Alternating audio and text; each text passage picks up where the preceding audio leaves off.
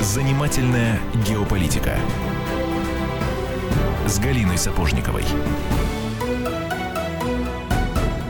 Здравствуйте, друзья! У микрофона Галина Сапожникова, я обозреватель комсомолки. И в гостях у нас сегодня будет очень интересный человек. Но прежде чем я назову его имя, я озвучу, конечно же, тему.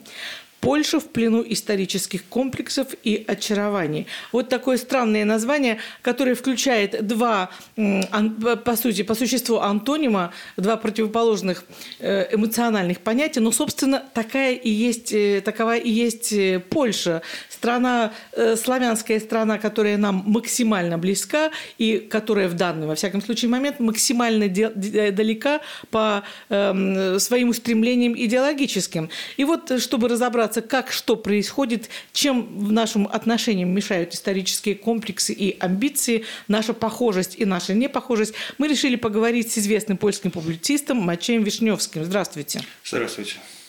Как вам моя тема? Не смутила ничего в названии? Вы знаете, в Польше я уже привык к таким постановкам разных вопросов, что, в принципе, мне мало что уже может, может удивлять. Откуда такой русский язык? Давайте сразу откроем тайну. Э, ну, я заканчивал аспирантуру еще в Советском Союзе на факультете журналистики э, у э, декана Ясена Николаевича Засорского передаю ему мой огромный привет и, большой, и низкий поклон.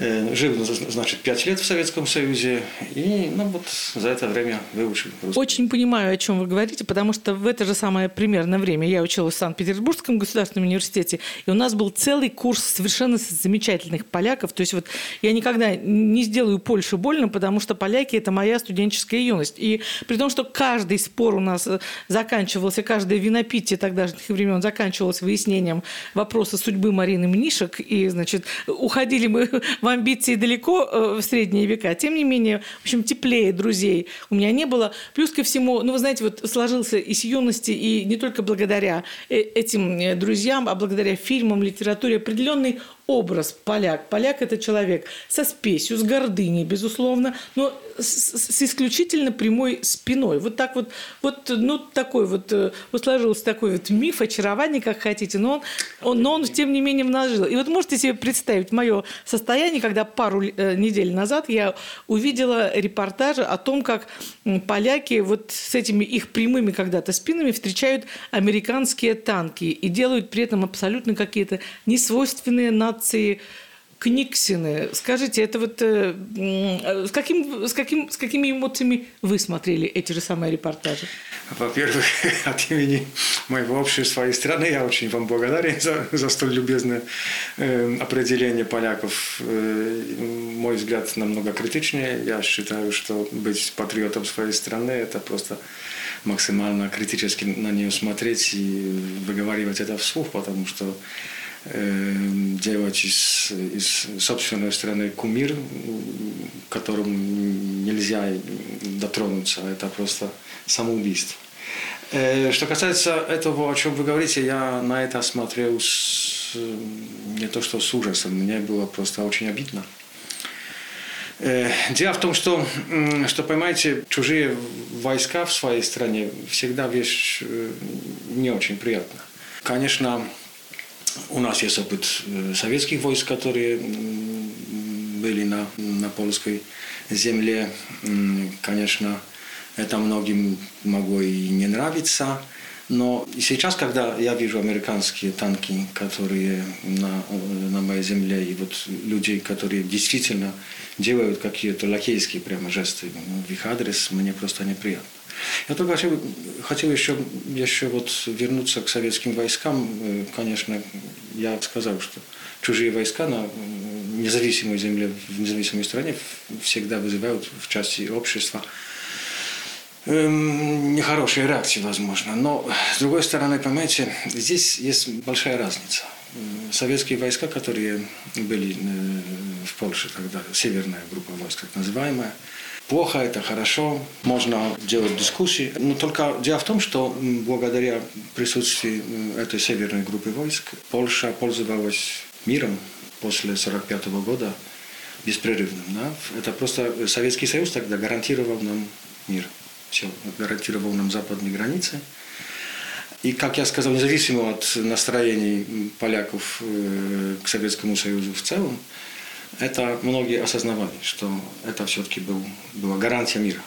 Сейчас, когда я вижу американские танки, они, конечно, выдают себя, что они тоже гарантия мира, но у меня такого ощущения нет. У меня, у меня кажется, что это не не гарантия мира, а э, наоборот, это как будто, как будто обострение международной ситуации. Скажите, это предчувствие какого-то нового этапа в отношениях или наоборот последствия? Потому что стон о том, что мы боимся русских, судя по публикациям, я цитирую просто вот, э, статью э, конкретно с таким названием, которая аж 2005 года выходили в Польше, вызывали, в общем, достаточное количество эмоций, а сейчас получается, что Польша участвует в таком негласном соревновании с прибалтийскими странами, странами на тему, на кого из нас Россия нападет первым. Вы действительно в это верите? Почему не гласным? Гласным. Это, это говорится явно и, и абсолютно в открытую. Я считаю это гигантской глупостью.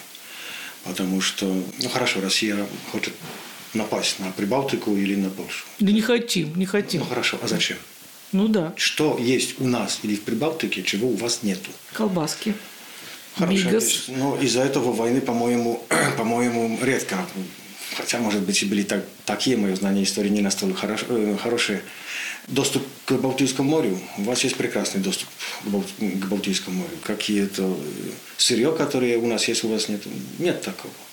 Что может быть? Значит, зачем идти сюда, э, провоцируя, причем, глобальный конфликт? Нет, ну вообще в основном и... войны идут за территории. Но территории, в принципе, а у нас тоже хватает. Нет, хватает. Ну, а свои освоить не можем. Кажется, тем более, что у вас гигантская территория и относительно небольшое количество населения 140 миллионов, это, это вот на такой огромный кусок земли, это больше, чем достаточно. Окей, ну вот вы себе задавали этот вопрос, когда польские политики э, скакали в оранжевых шарфиках на Майдане. Вам зачем территория Украины? Вы знаете, ну, еще надо сделать еще одну оговорку, что я, в принципе, принадлежу к меньшинству. И вы не должны, правда, вы не должны отвечать за всю Польшу, я согласна. К меньшинству поляков, который явно высказывает мои дружественные теплые чувства по отношению к России. Но причем это, из этой оговорки надо, надо сделать еще одну оговорку, что поляки, которые вслух говорят, что они не любят русских, да, в целом, и как нации, и как государство, когда встретят отдельного русского, они сразу бегут в магазин за бутылкой водки, и вот сразу все, все эти наши все эти наши исторические э, острые Комплексы любовь, проходят, да. Все, а видите, а вам вот э, так хорошо относиться к России, причем публично, это не опасно? Немножко опасно немножко опасно, но я бы не, пока еще не преувеличивал. Э, хотя есть у меня, как у нас говорят, в затылке вот такая точка, что э, это может быть прийти вот не очень хороший день, в котором кто-то в 6 утра, или даже сейчас по нашему закону, это не обязательно ждать утра, постучат мне в дверь и попросят пойти вместе с э, людьми в штатском. Есть уже такой пример. Есть один человек, который в СИЗО сидит. У него достаточно серьезные обвинения. Но обвинения в шпионаже – это немножко другая вещь. Надо считать. Надо вот... Полсекунды. Имя мы его назовем сразу же после перерыва. Этот гость был у нас в студии. Сейчас уйдем на рекламу. Пожалуйста, не переключайтесь. Через несколько секунд мы продолжим. Занимательная геополитика.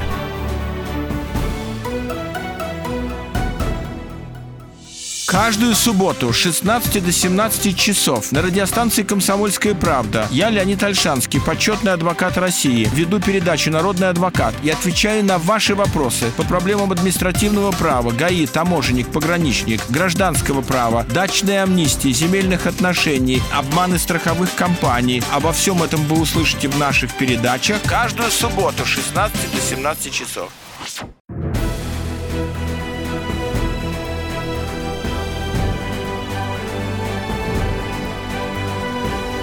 Занимательная геополитика с Галиной Сапожниковой. Итак, друзья, мы продолжаем. У микрофона Галина Сапожникова и наш сегодняшний гость – польский публицист Мачей Вишневский. Говорим мы, соответственно, о Польше, об отношениях с Россией и, в частности, о том, как небезопасно нынешней Польше Россию любить открыто. Э, вот назовем, давайте уже имя того человека, который попал в СИЗО за свое слишком эмоциональное, слишком открытое проявление. Это Матеуш Пискорский, ведь вы его имеете в виду? Да, я, я его имею в виду. Он был гостем нашей студии, поэтому он знаком нашим слушателям. Я хочу сразу подчеркнуть, чтобы не было э, никаких сомнений. Э, мы с Матеушем э, ярые противники. Наши взгляды отличаются очень сильно. Но дело в том, что якобы обвинение в шпионаже это, это вещь серьезная, но по цивилизованным меркам цивилизованных государств, пока человек не наказан, он не виновен. И поэтому лучше подождем, что скажет суд какие будут доказательства, э, что из этого вообще выйдет. Но пока впечатление э, вот такое, что его отношение открытое к России, вот, поддерживавшее Россию, так скажем, безоговорочно, э, ему просто повредило. Угу. Мачи, я ни в коем случае не хочу, чтобы вы отвечали за всю польскую политику последних 25 лет, но у меня нет другого выхода, у нас нет другого поляка в студии, поэтому вам придется сейчас, давайте э, все-таки минут 20 поотвечаем за все государство, а потом в последней части признаемся друг другу во взаимной любви. Договорились? Давайте так. Хорошо, давайте. Вот давайте, значит, сейчас я задаю такие строгие вопросы, которые у меня накопились. Вы скажите, то, что мы наблюдали на Майдане, э, безумное количество ваших политиков в оранжевых шарфиках, официальная совершенно открытая поддержка на э, уровне гражданского общества и на уровне официальной Польши. Вот это было э, следствие чего? Это была эм, отработка некого американского заказа Вашингтонского обкома, как это было принято говорить у нас в печати, либо это продолжение собственных польских э, амбиций, в ее вечной мечте о Междуморье, то есть в мечте стать настоящей империей, которой ей когда-то удалось, но, в общем, не на э, длинный период истории. Польша была империей э, настолько давно, что уже никто об этом не помнит. Во-вторых, я лично не мечтаю о том, чтобы вернуться к имперским каким-то нашим амбициям. Если у кого-то из польских политиков такие амбиции есть, я ему сочувствую потому что мир уже настолько другой, что э, сейчас мечтать об этом, чтобы в середине Европы возникла империум Польша, это просто бессмысленно. То, о чем, о чем вы говорите, э, там есть э, две части. Значит, я имею в виду про Польшу и Украину. Pierwsza, pierwsza часть это вот наши политики в оранжевых шарфиках, которые прыгали в 2004 году, поддерживая Ющенко. Причем никто из них, и никто из журналистов, никто из СМИ polskich nie говорил очень простой вещи. Это не была поддержка гигантского большинства украинцев против какого-то вооруженного меньшинства. Нет, это была поддержка половины украинцев против второй половины украинцев. Если вы хорошо помните, тогда вот речь шла между Януковичем и Ющенко там на несколько процентов, 48 к 52 или вот что-то так. Да, процент был невелик. Невелик. Дело в том, что если приезжает чужой политик с соседней страны да, и поддерживает вот именно половину да, избирателей, он должен осознавать, что он вбивает в клин просто в страну. Это, это абсолютно понятно. Да, это должно быть. Но они тогда э, такого никто не говорил вслух, может быть и думал, это не имеет значения. Э, дело в том, что они просто раскаляли Украину вот до, до белого. Потом повторилось то же самое через несколько лет на Майдане, последний раз в 2014 году. Э, дело в том, что всегда поляки э, после 90, 89 года, которые поддерживают Украину, они не делают этого, на мой, это мое личное мнение. И не потому, что они любят Украину и просто они пользуются лозунгом без независимой Украины нет независимой Польши, что это так, так же самая красноречивая фраза, как и все остальные, она ничего не значит в принципе. Но дело в том, что это не любовь к Украине, а это вражда против России. Вот, То есть пляшем от противного. Просто э, Украина, как это не обидно, не обидно говорить, в данном случае и в 2004, и в 2014, и между этими, и вообще, она в принципе воспринимается поляками Э, как пешка. Да, это инструмент. Мы просто хотим показать, что э, мы дружим с Украиной, мы объединены э, с Украиной совместной враждой к России. Вы знаете, отрицательные эмоции – это не очень хороший фундамент для, для, международных, для международных отношений вообще. Роль Польши на последнем Майдане, она была, конечно, э, несравнимо больше, чем на э, Майдане 2004 года, который кажется просто какими-то э, детскими игрищами утренником в детском саду. Дело там, там еще в том, что, возвращаясь к вашему вопросу, насколько это была польская самостоятельная, скажем, идея, насколько это был американский заказ, уже, уже примитивно, говорил, утрированно немножко. И одно, и другое. В принципе, Польша с 89 года, у нее, в принципе, самостоятельной иностранной политики, зарубежной политики нет. Она просто выполняет заказ американский. Можно бы долго дискутировать о том, насколько это умно подчиняться интересам США, которые, которые конечно, гигантская держава, но она очень далеко, и у нее свои интересы. И, и никто не сказал, что их интересы совпадают с польским интересом. Но так просто сложилось. После 90-го года, как вы сами знаете прекрасно, США была единственной державой, которая действительно правила миром. Но, на мой взгляд, она не удержала этого веса. Она просто не, не справилась с этой ролью, хотя у нее были все, все шансы к этому. Польша сделала гигантскую ошибку, потому что на втором Майдане, о котором вы, вы сейчас еще упомянули, поляки и польские политики умышленно, специально не замечали этого, о чем я писал еще до. Я издал книжку «Свобода против свободы». Это про, про пар, пар, партию «Свобода». Они тогда на втором Майдане не замечали, или хотели, значит, не хотели замечать, трудно было этого не увидеть, тенденции крайнего национализма, который вот прямо на Майдане был виден.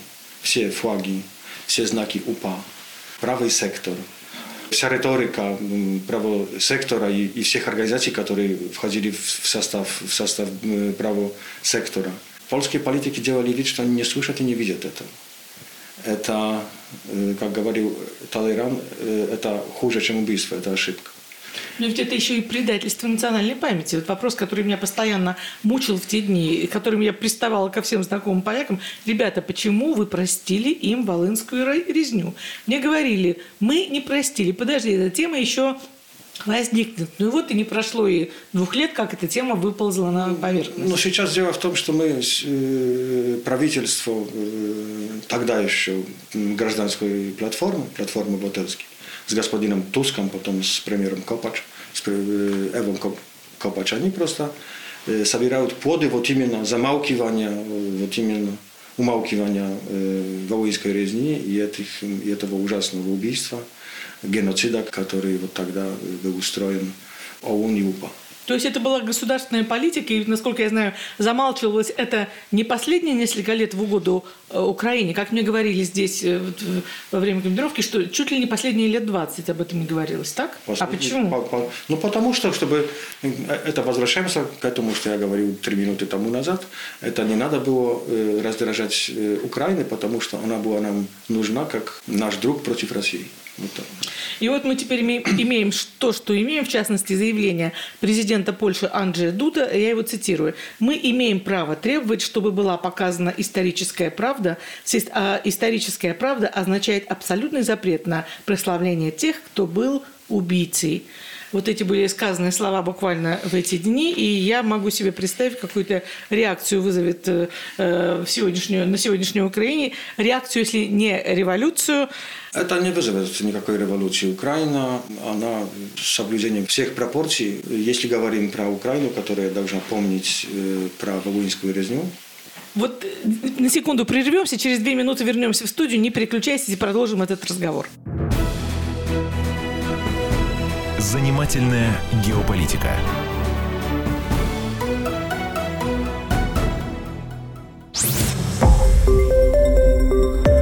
Радио «Комсомольская правда».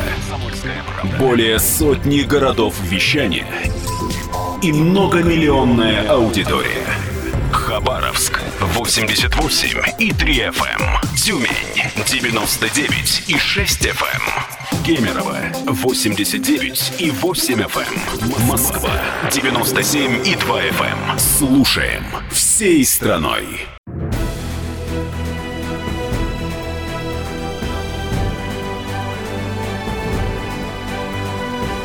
Занимательная геополитика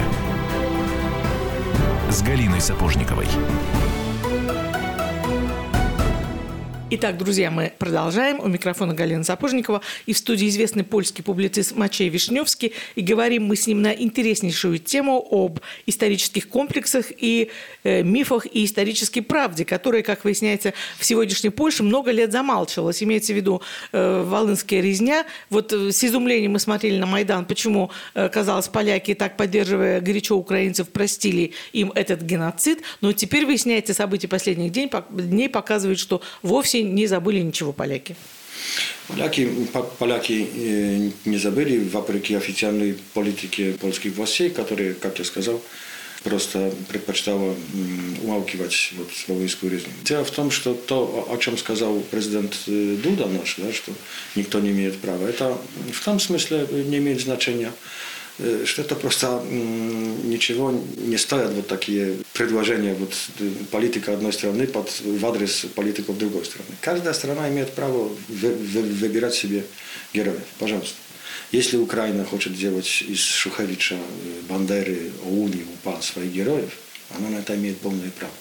Но мы имеем право оценивать вот этот выбор, мы имеем право говорить историческую правду, мы имеем право говорить, до чего довела вот их ужасная идеология, которая опиралась на Донцова, Дмитрия Донцова страшные произведения. И поэтому дело в том, что, что между Польшей и Украиной, если Украина будет придерживаться, нет оснований думать, что она э, откажется от такого подхода к своей истории всегда будут противоречия, будут э, из-за этого, из-за этого э, серьезные конфликты. Ну это же тупик. Это получается найдет коса на камень.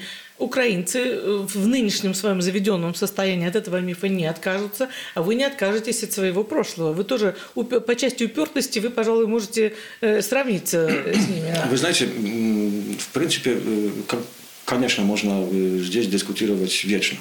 Но э, дискуссия эта заканчивается в одном пункте на правде. Было ли это или не было? Была резня или не было? Господин Вятрович, председатель Института национальной памяти Украины, да, он отрицает вообще. И не только он. Многие отрицают вообще воинскую резню, на которую есть куча документов. Миллионы, тысячи. Есть э, могилы, есть память человеческая.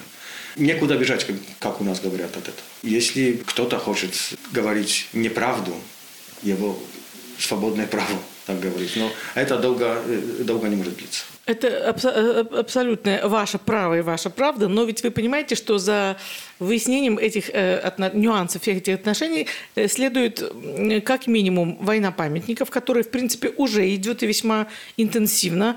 Э, следует проявление ксенофобии как то. Например, я знаю, что э, гастарбайтеров, которых по некоторым оценкам э, в Польше по официальным оценкам от 800 тысяч до полутора миллионов, по неофициальным, как мне сказали во время командировки в Польшу, сами украинские гастарбайтеры, что нас тут около трех миллионов, сказали они радостно.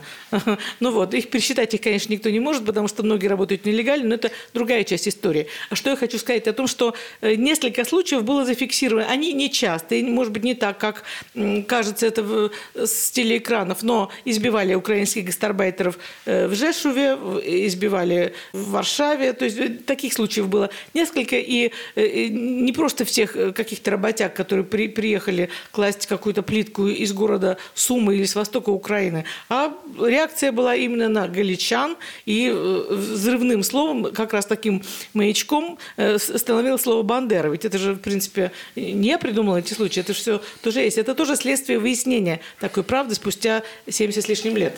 Это так, так и нет одновременно.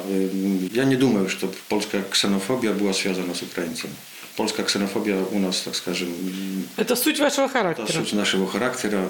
Хвастаться здесь нечем. И украинцы, в принципе, здесь в том смысле ни при чем, что это не против них главным направлено. То, о чем вы говорите, что там кричали Бандера и бандеровцы и так дальше, это просто слова ключи, которые там не очень умные люди вычитали в газетах, э, в интернете и так дальше, они просто этим пользуются, чтобы дать повод до какой-то драки.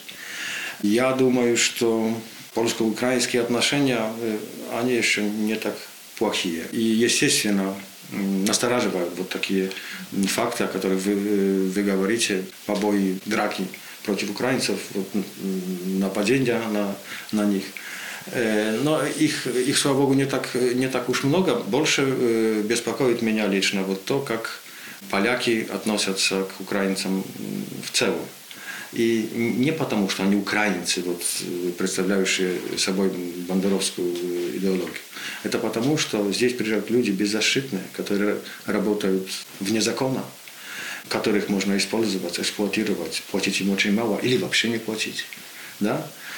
Э, когда наша полиция отказывается, э, отказывается принимать донесения о преступлениях, вот э, это меня беспокоит. Вот вы сейчас рассказываете примерно то же, что мне поляки рассказывали в Лондоне, когда я там была во время Брекзита, референдума о выходе из Европейского Союза.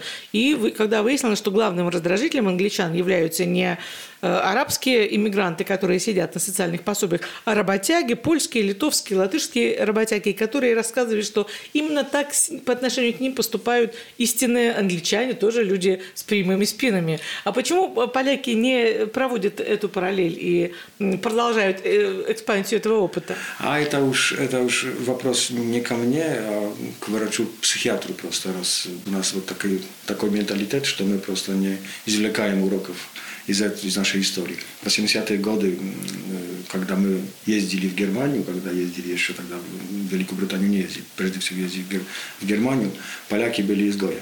Да, они тоже зарабатывали или, или не зарабатывали. Зарабатывали очень мало. Им давали самые грязные работы, потому что ни, никто их... Да, миф о польском сантехнике да, вжился да, в фольклор жился, Европы. Да. Вжился очень, очень хорошо. И мы сейчас этого, э, этого не помню, да? Но это, это, конечно, можно сослаться на польский менталитет, а можно просто сослаться на суть капиталистического строя, который заставляет всегда э, капиталиста, чтобы, чтобы он эксплуатировал человека, который ну, действительно беззащитный. А украинцы здесь беззащитны, так как мы были беззащитными в 80-е годы. Но там тогда э, еще иногда брали нас под защиту свои профсоюзы, например, да, немецкие. Польские профсоюзы, сейчас очень мало людей состоится в профсоюзах, и они не проявляют вот такого, такой активности. Пока украинцы сами не, не будут организоваться, а сейчас уже первые шаги начались, я, мой, мой портал strike.eu поддерживает вот это. Пока они сами не организуются и, и сами не будут защищаться, ничего из этого, они будут эксплуатированы. Есть еще, по крайней мере, одна известная мне и понятная мне пороховая бочка, которая может э, взорвать э, мирное существование, мир, э, относительно мирное, мирно дремлющее существование польского и украинского общества. Это вопрос реституции. Я помню, как украинцев пугали, вот войдете вы в Европейский Союз, и тогда вы, вам придется, вы знаете, что вам придется отдать ваши квартиры во Львове, значит, и в тех, и в тех, эм, в той местности, которая перешла, была, принадлежала Польше, а стала принадлежать Советскому Союзу, соответственно, досталась Украине. Э, вот, любопытно было бы э, узнать, как вы к этому ко всему относитесь и как вообще, насколько серьезно об этом могут рассуждать в Польше. Насчет этого, насколько это, это серьезно, пока не серьезно, потому что нет, в принципе, правовых рамок, чтобы. Да, есть какая-то организация, которая организована где-то в Люблине, на мой взгляд. E, powiernictwo polskie, które organizuje Polaków, którzy chcą, или просто у них есть документы насчет их имущества, которые их предки имели на Западной Украине. Насколько это возможно, честно сказать, я не знаю, но э, если это бы так случилось, что была бы такая, такая правовая возможность, и поляки начали, начали бы э, требовать возврата своего имущества, тогда э, я думаю, это было бы действительно пороховая бочка, потому что э, на Западной Украине поляков было не очень много, но они имели большие владения. Там были сотни тысяч гектаров, в городах, например, во Львове действительно очень много было имущества, э, принадлежащего полякам. Если вот сейчас поляки начнут требовать это, украинцы вдруг посмотрят вокруг, что им, в принципе, это ничего не останется. Ну, а если немцы начнут требовать у поляков? Это хороший вопрос. Да, поляки, Так уже есть. Немцы уже, уже есть организации, которые вот поверенство прусские. Это было поверенство польское, это поверенство прусские, которые, которые организуют. Но там э, правительство немец, Германии, сказала явно и официально, мы этих требований поддерживать не будем. А скажет ли так польское государство? Понятия не имею. Понимаете, вот так. Это э, другое дело, когда там немец э, хочет э, вернуть там какие-то дома. Ему говорят, что польский суд это отбросит, а государство немецкое скажет, мы тебя поддерживать не будем. И ничем тебя не поможем. Это другое дело. А если вот правительство польское скажет, да-да, мы, конечно, естественно, вот дадим какую-то подмогу юристов и так дальше, дальше. Это... Но при нынешней экстравагантности польского правительства и польской правящей э, партии, в принципе, вы намекаете мне, что все возможно. Как, как... Э, это не исключено, скажем так, деликатно. Да? Вот, это не исключено. Тем более, что, что польская ксенофобия, о которой мы говорили, э, и польский национализм, переходящий легко в скрайный национализм, вещи очень опасные.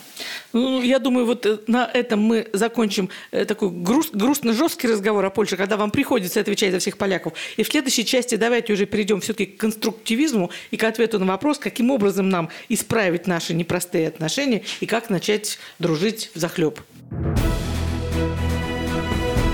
Занимательная геополитика.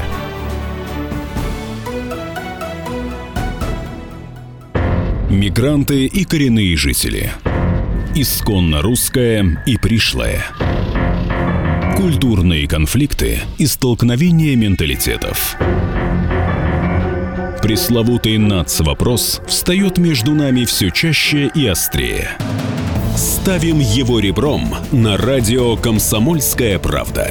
Программу «Национальный вопрос» слушайте каждую пятницу после 7 вечера по московскому времени.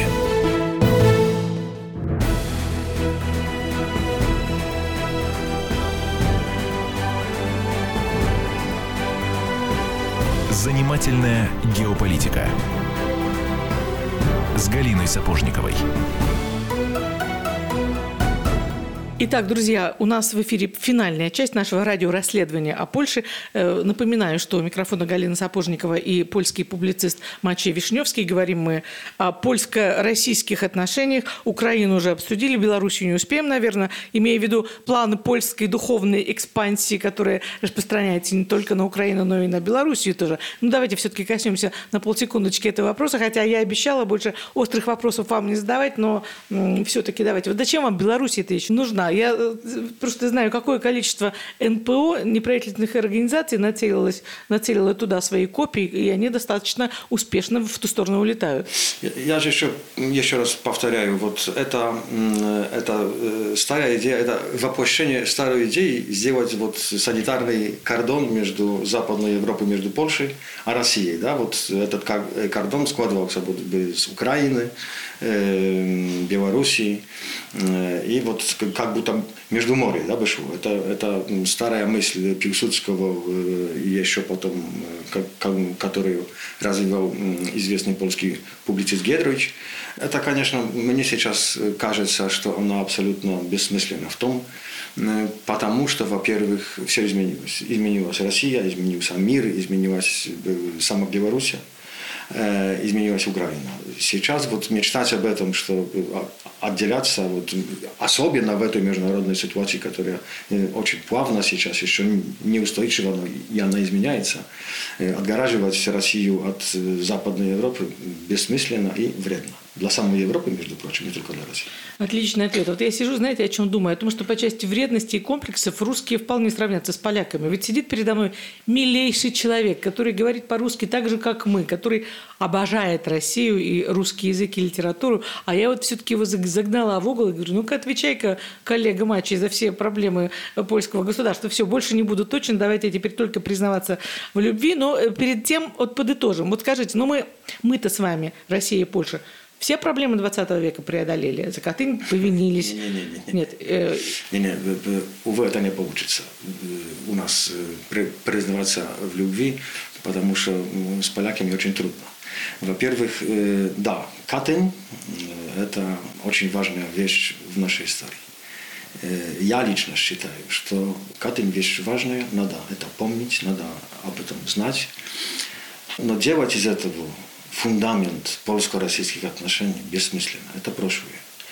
Тем более, что русские извинились миллион раз. Извинялся президент, извинялся премьер, извинялась Дума государственная. Что еще надо нам, чтобы чтобы русские сделали. Ну, это риторический вопрос, или вы на, знаете ответ на, него? Я ничего не знаю. Я считаю, что все уже, все уже ясно, кто виноват, кто стрелял, есть документы. Вы сами приносили нашему президенту вот э, документы. Все документы уже, все ясно, там уже никаких сомнений нет. Вы признались, да, это э, войска НКВД, это вот приказ Сталина, Берии точно, вот расстреливать их офицеров, это страшная трагедия, мы извиняемся. Поляки еще, э, есть еще, причем не очень маленькие группы, которые говорят, во, они еще не извинились. Кто не извинился? Русские не извинились. Миллион раз они уже. Ну, я предлагаю на границе такой вопрос вот в анкете у пограничников вот так, вести, чтобы ставить галочку. Как вы относитесь, понимаете? Но я не об этом, значит, не только об этом. Дело в том, что нельзя строить международные, э, межгосударственные отношения на истории. Потому что если мы будем идти, смотря назад, мы никуда не дойдем. Да, я говорю еще раз, надо помнить, да, надо помнить, знать, это должна быть часть истории. Пожалуйста, было такое. Надо делать все, чтобы больше не повторилось. И я по российской стороне не вижу ни малейшего следа даже там, чтобы кто-то там, так скажем, шел в направлении, которым могло бы угрожать э, э, возвращением этой ситуации. Но, увы, по польской стороне я не вижу вот желания вот именно закрыть этот вопрос.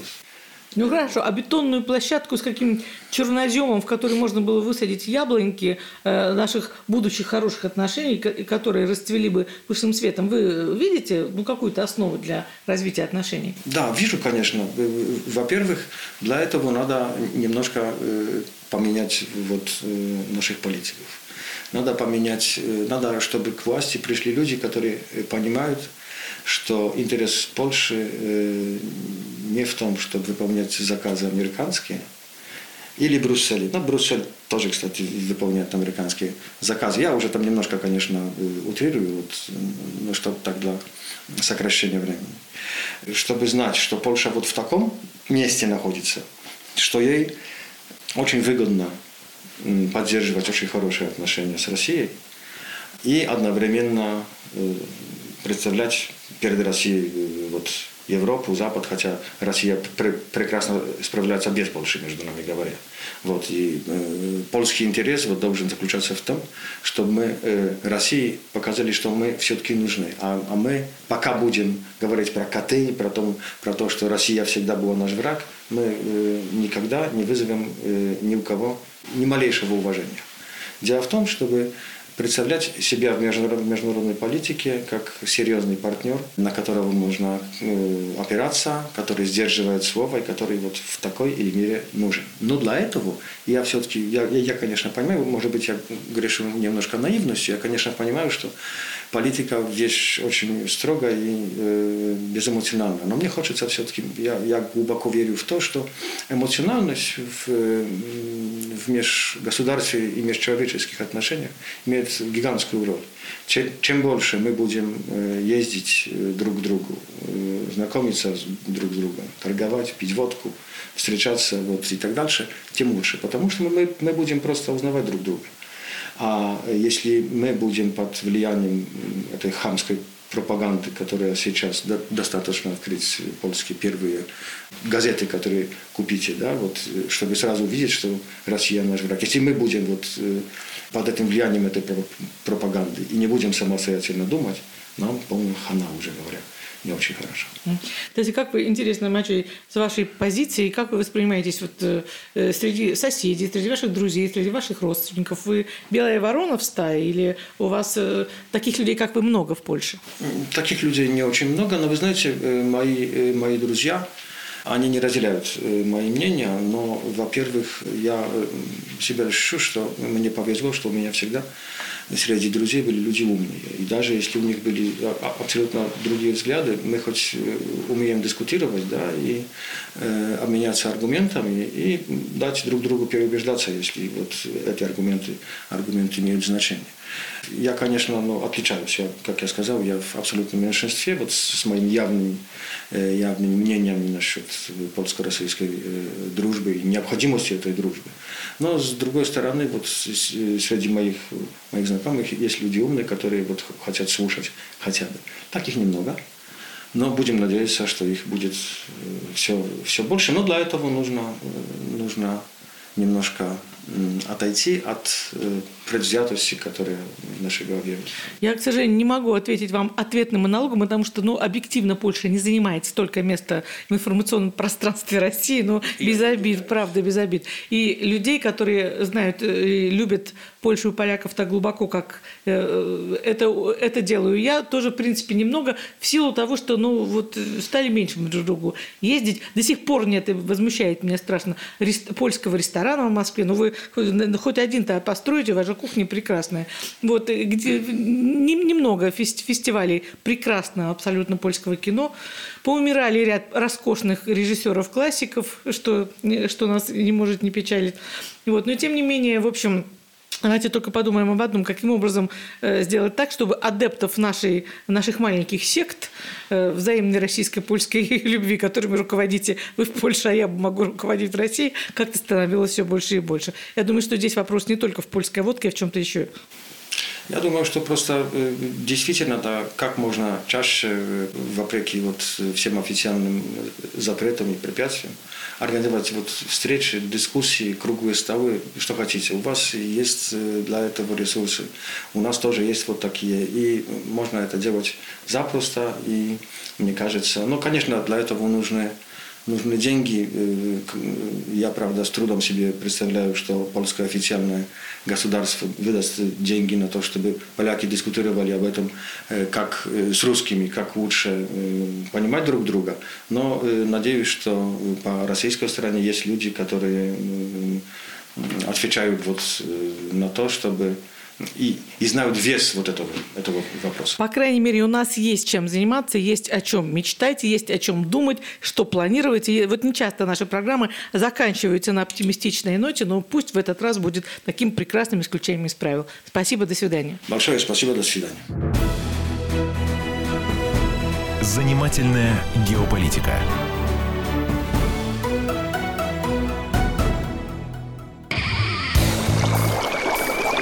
Кипит! Кипит! Снимай скорее! Э, а чего снимать-то? Трубку снимай и звони Алфимову. Говорим о том, что накипело. В паровом котле Валентина Алфимова. Слушайте и звоните с 6 вечера по будням, кроме среды.